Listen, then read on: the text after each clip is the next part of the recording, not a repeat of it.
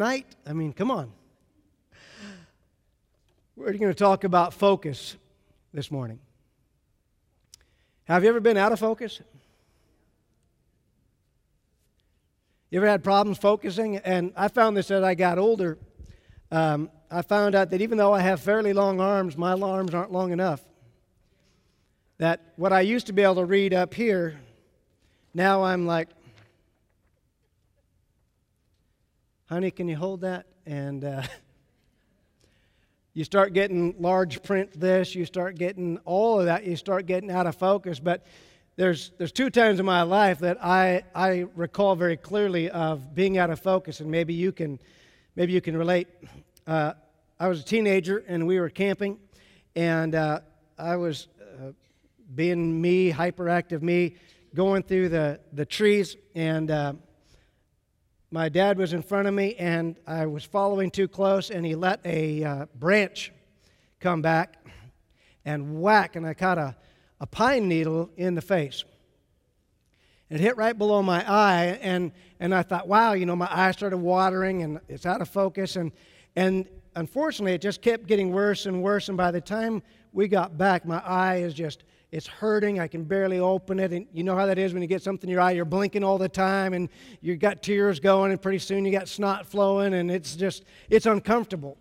And by the time I got back to camp, my eye is all swollen up and I can barely even see. And, um, and having good parents, they didn't rush me to the hospital. Two days later, when it was still just as swollen and getting all crusty and stuff, they finally take me in to the doctor. And uh, it was pollen season, and a bunch of the pollen off of that branch had lodged in my eye. And my body was just going after it. Years later, uh, I was having some, some medical issues, and I didn't know what was going on. And this one was a little scary. I'm driving down the road and uh, uh, going to a, a, store, and I remember very clearly I looked up and saw the speed limit sign, and and when I saw the speed limit sign, I wanted to make sure I, I, I, try not to speed. I can't say that I don't always speed, but I was trying not to speed. And I looked down to make sure I wasn't speeding, and I couldn't see the numbers on the dash. It was just like a haze. And I thought, what in the world? You know, maybe I'm tired and I'm rubbing my eyes while I'm trying to drive, and, and it didn't get much better. And I, could, I knew that I wasn't blind. I mean, I could see the, the stop signs, I could see all that stuff but everything within about two feet, three feet was just.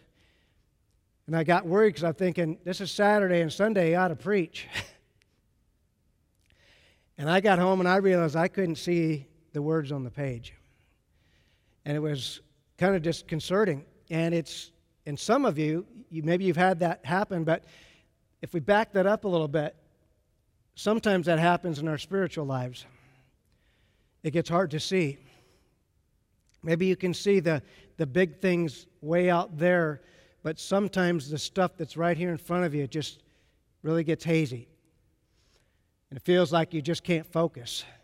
It feels like you, you, you don't know what to do, and it gets a little worrisome. And, and, and is this going to be permanent? Is this going to be forever? Is this going to be. And, and really, what, what we need to do is learn how to refocus. Not only spiritually, but in our lives because our lives, by our human nature, we tend to get off track. We tend to get off focus. We tend to chase rabbits. We tend to take paths that we didn't mean to get away from the things of God or, or to mess up our marriage, but we take paths, we take routes that lead us there anyway, and then we get there and we're not sure what to do. And the Bible says that there's a way to, to fix these things, but it means that we have to learn how to refocus. So I want to share two separate stories with you this morning, and I'll prep the, the scene here. So God has made a promise to his people. He's, he's pulled them out of bondage and slavery for 400 years. He's promised them, and this is a direct quote, a land flowing with milk and honey. Sounds great, doesn't it? And that's, that's a very different thing. Uh, things that men don't have to produce. You don't have to produce honey, it's provided for you. You don't have to produce milk, it's provided for you. You just have to go and get it. And that's what God's saying. I've given you this great land, it's flowing, it's fertile, it's ready for you. You just have to go and get it. Okay? Now, anybody that's ever spent time on a farm, you think, oh, yeah, we just go get milk. Not always as easy as it seems. Cows aren't always cooperative, and there is some work. If you've ever tried to harvest honey, bees aren't the friendliest things on the planet either, right? And you have to go and harvest it. They don't just come and and for those of you that have weak stomachs, I'm just preparing you in advance. Wouldn't it be nice if you just train the bees to go suck the pollen and the nectar and then come and regurgitate it into a little jar for you like they do into the honeycomb? And then you don't have to go and collect it. But they don't. So you have to invade their home to get that great, sweet, sticky sustenance that we love, that sweetness. And so he's like, I've prepared all this for you. It's going to be incredible. Just go get it. So, you with me? So Moses does what he's supposed to do. He picks a bunch of men, some robust, adventurous men who wants to go on a quest. Yes, me, me, I want to go on a quest. Let's go get what God's planned for us. And he sends them into the land to spy it out.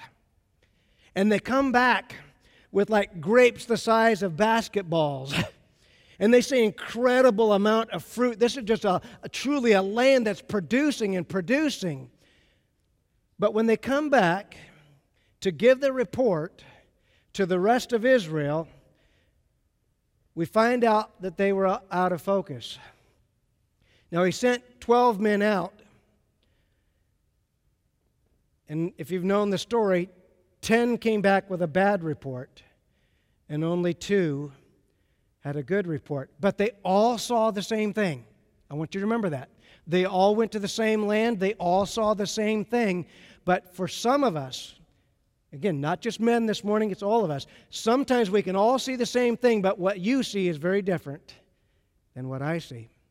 And we have to learn to refocus. So if you'll pick up with me, we're going to be in Numbers 13, should be on the screen. We're going to start with verse 27.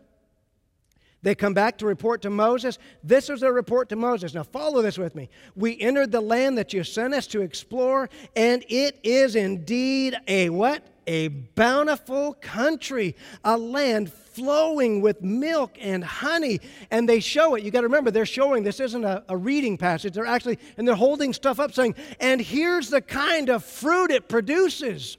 Now, if you're wondering what that means, go back and read it. They actually cut some grapes off, and that, that the vine was so big they had to carry it between two men. Think about that for just a minute. That's some serious grapes. So we've got, you know, the scholars speculate that they were huge grapes. That's why they carried. Even if they were normal sized grapes, the abundance of that vine that they cut off was, was more than one man could carry. Abundance. It has bountiful fruit. Now, I wish that the report stopped there, but it doesn't stop there. They all agreed that God had prepared it, that there was bountiful stuff there for him, and God shows us what kind of fruit is there. Verse 28, here we go. But, you ever met but people? Man, you wouldn't believe how this and this, man, it's, it's incredible. But, and then they basically undo everything they just told you. Here we go. It is incredible the kind of fruit that's being produced there, but the people living there are powerful, and their towns are large and fortified.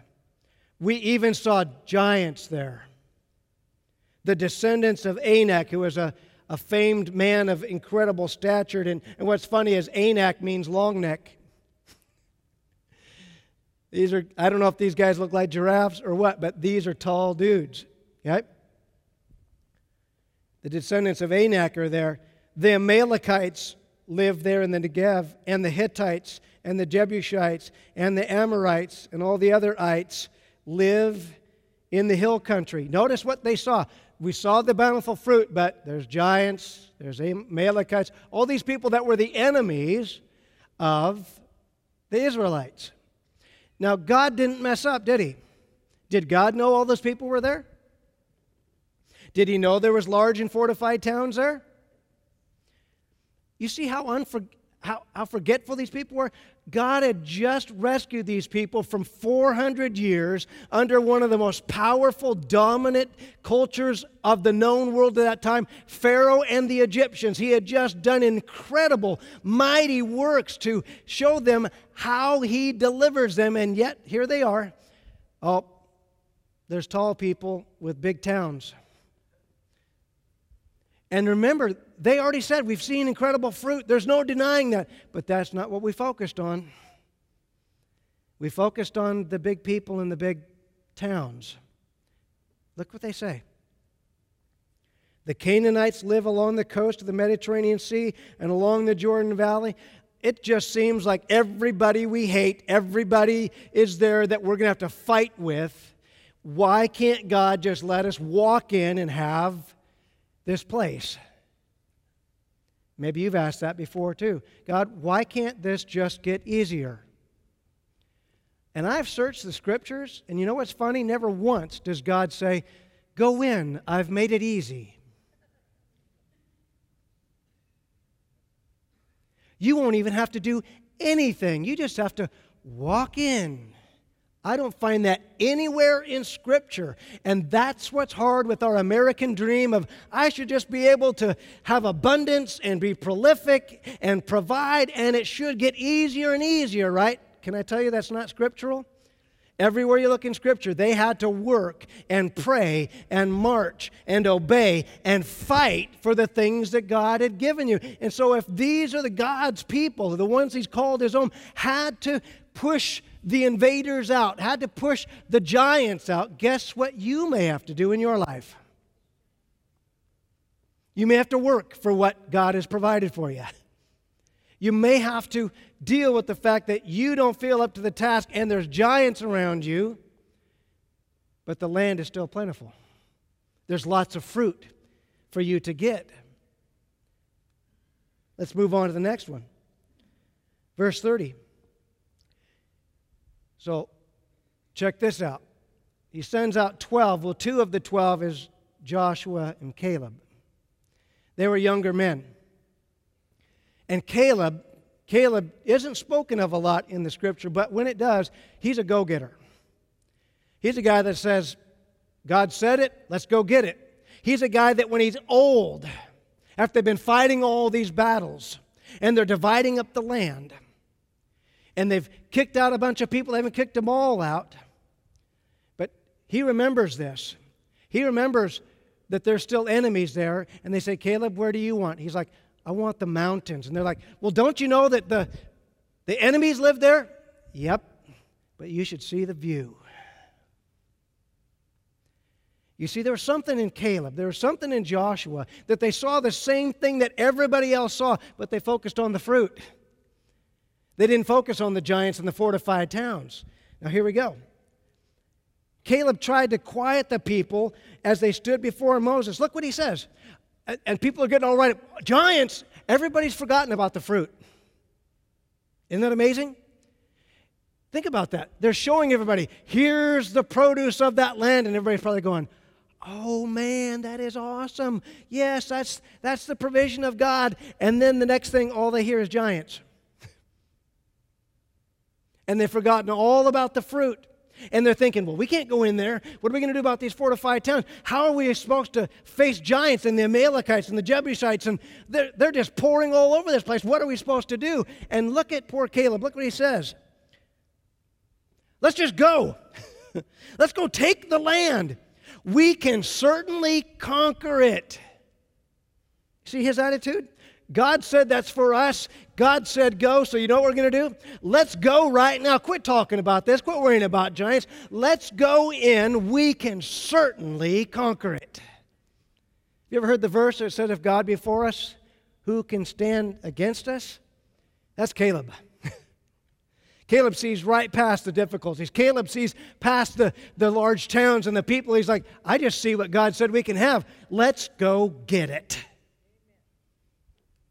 Now, something's happened. There, there was a time in America where we had a pioneering spirit. Let's go get it. Let's go explore it. Let's go conquer it. And it seems that we've doled that down to let's take it easy. How much risk is there? What's it going to cost me? And can I tell you that's the wrong attitude?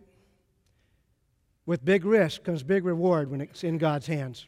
He has promised us the history has promised us an eternity. But if you think you just get to sit around and take it easy, you're going to have to fight for your faith. You're going to have to fight for your family. You're going to have to learn some warfare. You're going to have to learn how to pray. And yes, the fruit is still just as bountiful. But usually that big fruit is defended. There's going to be things that stand in your way. So I'm just telling you in advance if you think it's going to get easier as you get older, think again. It may get harder that God is just as faithful and the fruit is just as good. But it's not always easy. God never wanted it to be easy. You think raising little kids is hard? Wait till they're teenagers.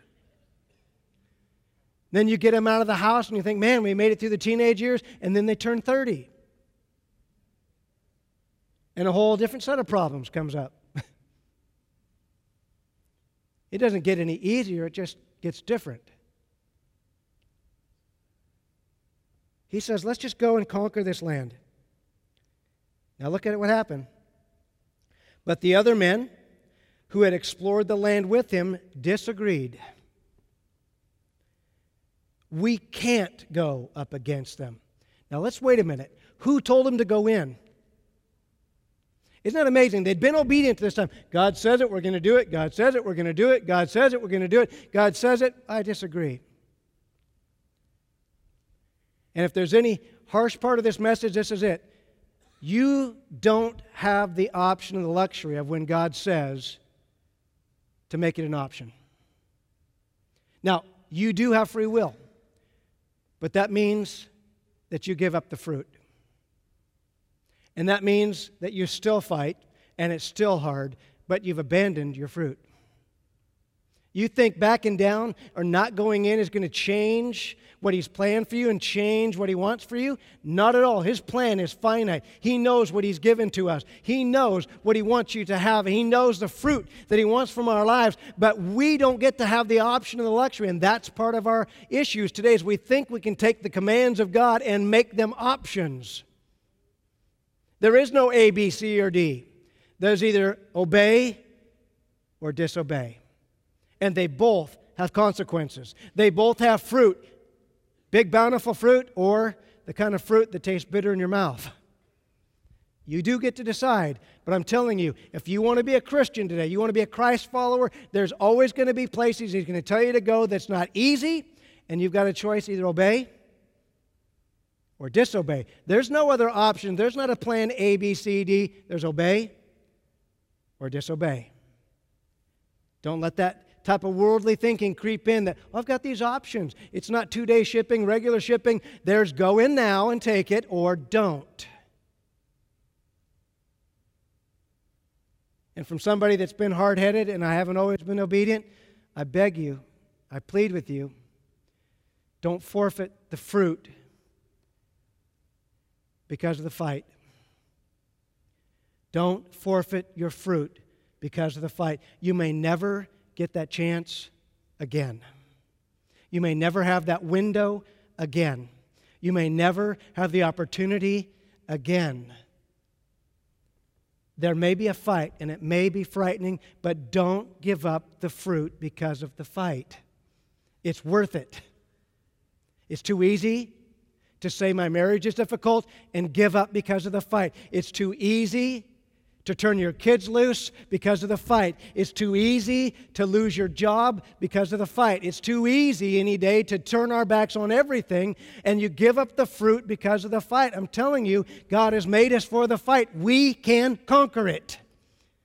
Whatever it is, whatever He's put before us, He's given us the ability. How do we know? How do I know? Because He's going before us. He's already paved the way. And it doesn't mean there won't be a fight, but sometimes He surprises us. Sometimes He says, You're going to go out and get yourself ready and prepared to fight, and then you stand and watch me fight for you. But you still have to get ready and you still have to be willing to fight. And we don't know at when times when God's going to say, You just watch, I got this, and see how great I am, or when He says, I'm still with you, but you still got to push him out. We don't know. until we prepare ourselves. So they say, we can't go against them. Total reversal. Caleb's like, let's go. We can do this. They're like, nope, we can't. Why? They're stronger than we are. How do they know? They haven't fought any of them. See how their mind is working already? Verse 32. So they spread this bad report about the land among the Israelites, not Caleb and Joshua Here's the report that they spread. The land that we traveled through and explored, look, look at no speaking of fruit now, right? You notice this? They all gave the report of great fruit. Here's the fruit. But now they're not talking about fruit. What are they saying? We went and explored this land, and this land will devour anybody that lives there. Amazing. Where's the milk and the honey? All the people we saw were huge. We even saw giants there, the descendants of Anak. And here's the key you better get this. Next to them, we felt like grasshoppers. And, and I can understand that, but here's the part where a lie kicks in. This is just a flat out lie. And that's what they thought about us, too. How do they know what the inhabitants thought about them? Why I can tell you a lie is not very long from now, Joshua is going to mature and follow Moses, and they're going to attack a heavily fortified city called Jericho. And everybody inside of Jericho had heard of the triumph of the people of Israel, and all of them were frightened. That's why they locked up the doors and stayed inside, hoping they would just move along. They were terrified of these people that had conquered Egypt and seen the God of Israel do mighty works. They had heard the exploits of Israel, and yet here's these men that had lived through this that said, We can't do it. And and we look like grasshoppers to them. Can I tell you this is the cunning ploy of the enemy and our own fragile flesh that tells you that you're not capable of doing it? That you possibly might fail, that I can't possibly go up, I, I can't get this, I can't get there, I can't be this, I can't be that. That's not what God says about you. God's got a whole different set of plans than failure for us. But you can't forfeit it. But notice how quickly that changed of talking about how big the fruit is to now there's no mention of fruit, it's only problems. All we saw was problems. Big people, big problems, and in fact, we were like grasshoppers. Not we felt like grasshoppers, and they thought of us like grasshoppers. Modern day application before we move on. Don't buy the lie of your flesh and the world that says that our message about God is outdated or that people don't need it. We have been created by God to be leaders and people that have a testimony of a mighty God in lives that have been changed. And the world needs to hear that. The world is dying literally to hear that. And if you think we're like grasshoppers, they don't want to hear this, it's a whole different world. We're postmodern Christians they still need to hear there's a God who changes lives and saves them out of their mess. No matter how you feel about it, there's still land out there flowing with milk and honey that He says, go and get it. We can't. We can't possibly do that. We can't possibly evangelize today. We can't possibly make a difference today because 10% of the population out there doesn't agree with us. Do you realize that most of America still has conservative religious values, whether they state them or not? And we're being held hostage by a measly 10% that are vocal and use political power. What has happened to us? You know what's happened? We've become the 10 instead of the 2. We've got the biggest harvest field we've seen ever in America. Think about that for just a minute. Get your eyes off the problem and the fight. I see all the statistics that America's less Christian than we've ever been. You can't spit without hitting somebody that needs Christianity. we are in a target rich environment, folks. especially in the Pacific Northwest, that people love coffee more than God. The need has never been greater. The bountiful harvest has never been bigger. And we're saying, we can't. We can't do that. Don't you know there's liberal rights, there's the ACLU, there's government, there's politics, and they might take away our, our tax status. Oh, what are we going to do? If only God was bigger than the IRS. Isn't it amazing that God has kept the IRS?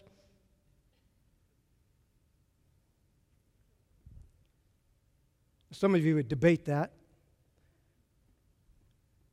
He never said it was going to get easier.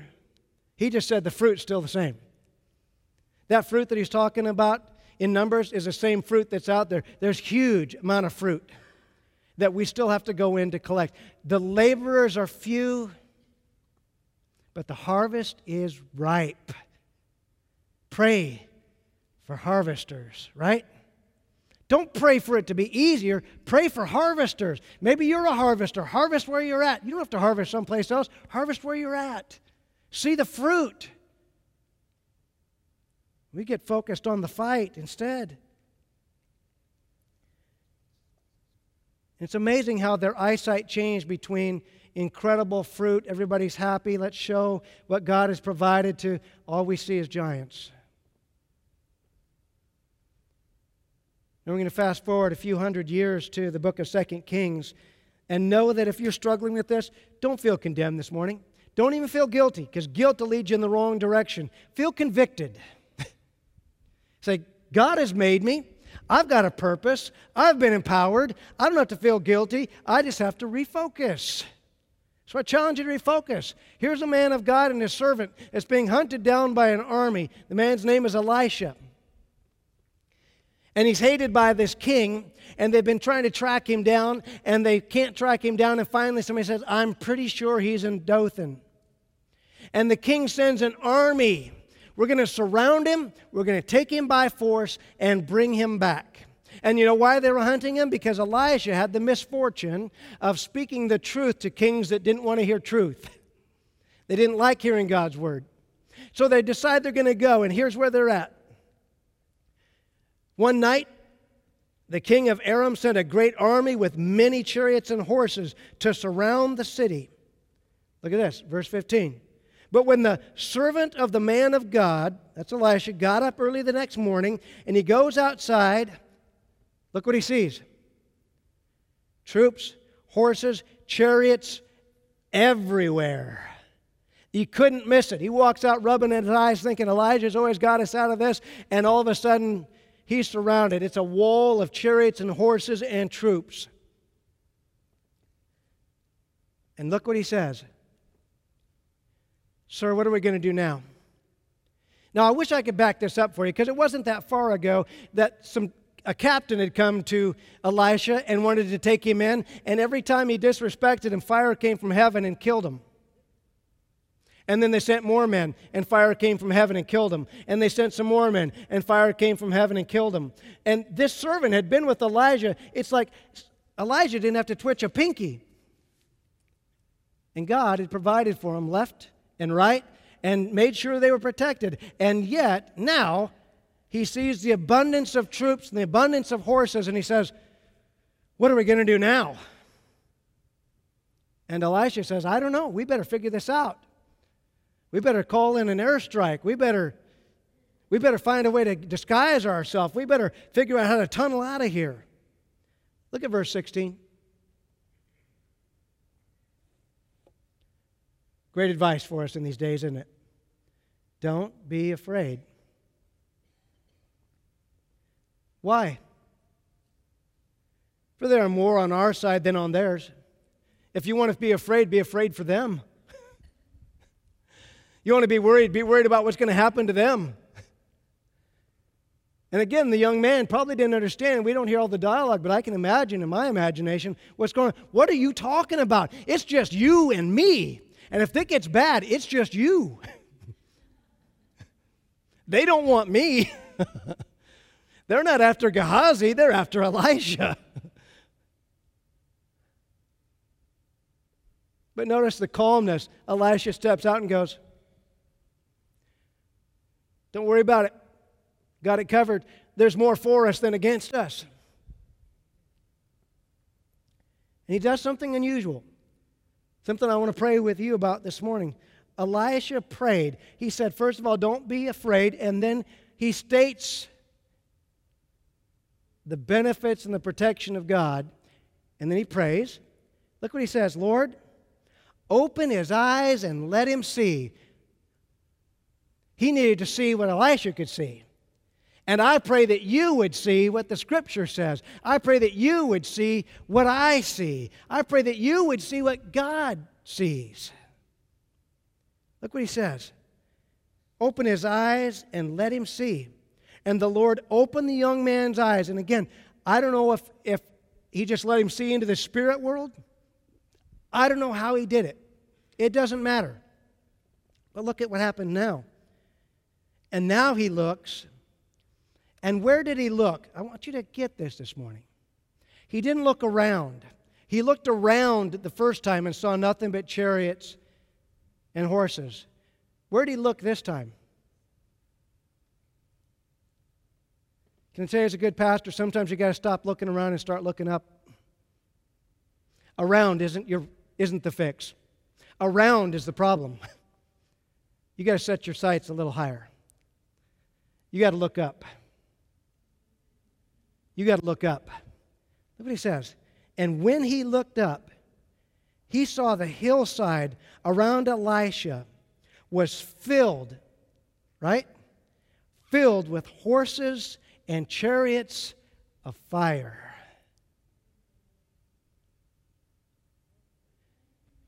Don't worry, son. There's more for us.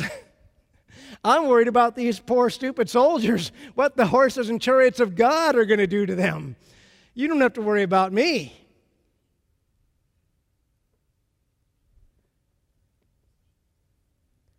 So I want to ask a few questions as we wrap this up this morning. Do you have focus issues? Are you focusing only on the problem? Have you ever prayed, Lord, open our eyes and let us see?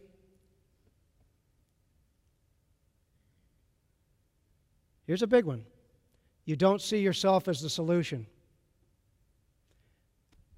Notice Elisha had a problem, and Elisha prayed, and Elijah trusted God. He didn't have to pull out his smartphone and call for reinforcements. He didn't need to call a mentor pastor. He didn't have to seek out Google to find out what to do when you're surrounded by an army. You know what he did?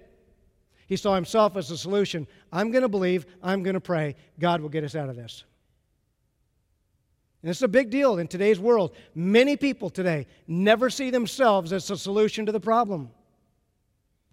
They never see themselves as a solution to the fit in their church, to the fit in their marriage, to the situation that could be handled. They never see themselves as a solution. They're waiting for somebody to come help them, somebody to fix this. Can I tell you, you've got the Lord God Almighty on the inside of you. You've got all the power, strength, and resources you need.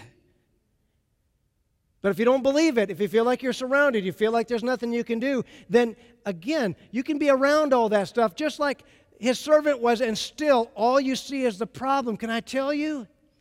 He who began a good work in you will complete it. He started something in you. He has empowered you. Acts tells us this. He's empowered you. We are powerful, sent people. But it doesn't matter if I tell you, what matters is your focus. Are you going to keep looking over your shoulder at who you used to be, where you used to go, how you used to been? Are you going to see what God sees? Do you just see the, the strength of man, or do you want to see the deliverance of God? You got to look up. See yourself as the solution. Do you not see that there's more for you than against you? Got to refocus. Do you see only the giants and not the fruit? Have, was there a time when you used to see the incredible abundance of God, but now all you see is giants? You used to feel such freedom, you used to feel such spiritual infilling, but now all you see is giants? and big walls and barriers, fortified cities against you? You need to refocus. Do you see yourself as a grasshopper in your situation? Right now, do you see yourself as a grasshopper? I'm powerless. I can't do anything. I'm small and weak. Do you see yourself as a grasshopper this morning? You need to refocus. Here's the last one. Have giants and the things of man blocked your view of God? We still serve the God of the impossible. We still serve the God who owns a cattle on a thousand hills. We still serve a God that said He will deliver us and redeem us, and He will lead us out at every twist and turn, and He never lies. And that doesn't mean there's no problems. We just have to look up. Stop looking to the government. Even stop looking to the church. You need to look to God. We're here to equip each other and empower each other, but I am not God. I am not your Savior. I am just a Christian man with a calling, and I'm telling you, you got to look back to God. You get back to God and your marriage will fix. You get back to God and your finances will light up. You look back to God and He'll tell you who you are spiritually, physically, sexually. You don't have to look around, you need to look up. Stop seeing yourself as a grasshopper. Stop seeing all these giants. God is bigger than the giants. But the enemy wants to push him in close, and I can't see beyond it. And it's kind of that I can't see the forest for the trees. If you keep stopping every time there's a problem, the devil's got you. I've been there. You don't be 20 plus years in ministry, three kids, and know that sometimes Sundays are a day from hell. Sick kids, disobedient kids, willful kids. I can't find my shoes. Or I had my shoes on, now one's gone by the time you get to church. walking in the parking lot and your kid throws up on you and late night, early morning. I've said it before whoever wrote that song, Easy Like Sunday Morning, never did ministry with kids.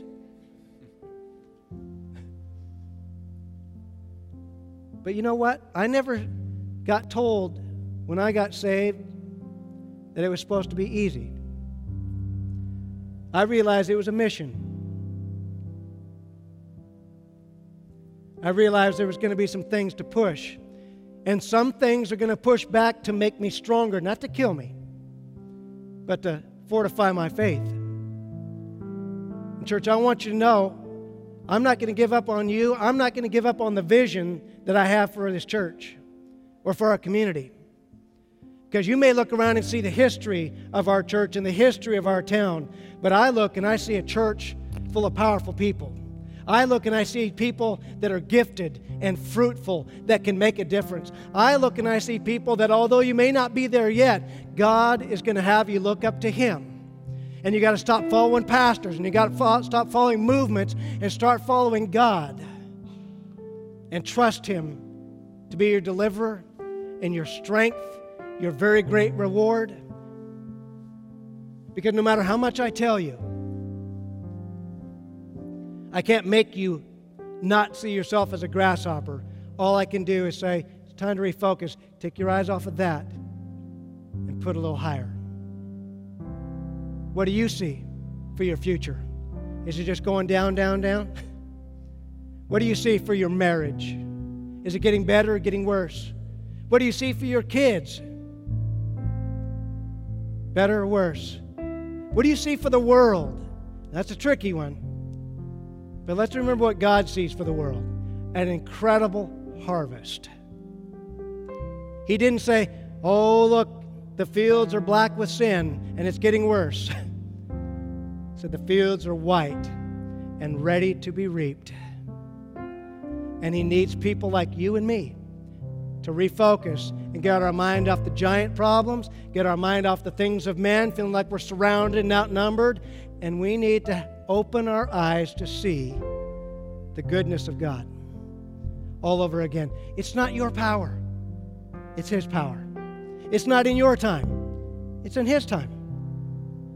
We're just called to be faithful and to step out and to proclaim those things. I've got kids that aren't where I want them to be, but I see them there through the grace of God. I see my grandbabies growing up in a good church, following God, loving the Lord. I see a church that isn't getting worse and weaker. I see a church that wants to get better and bigger.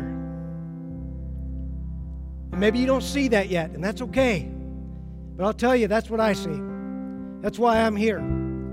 I didn't come and see debt and a big building. Those could be huge giants. But I see the potential for fruit, church. I see a town that needs us. I see a town that needs serious Christians that believe God's word and live by God's word, and we'll see fruit. Will there be fights? You bet. But don't you dare forfeit that fruit for the fight.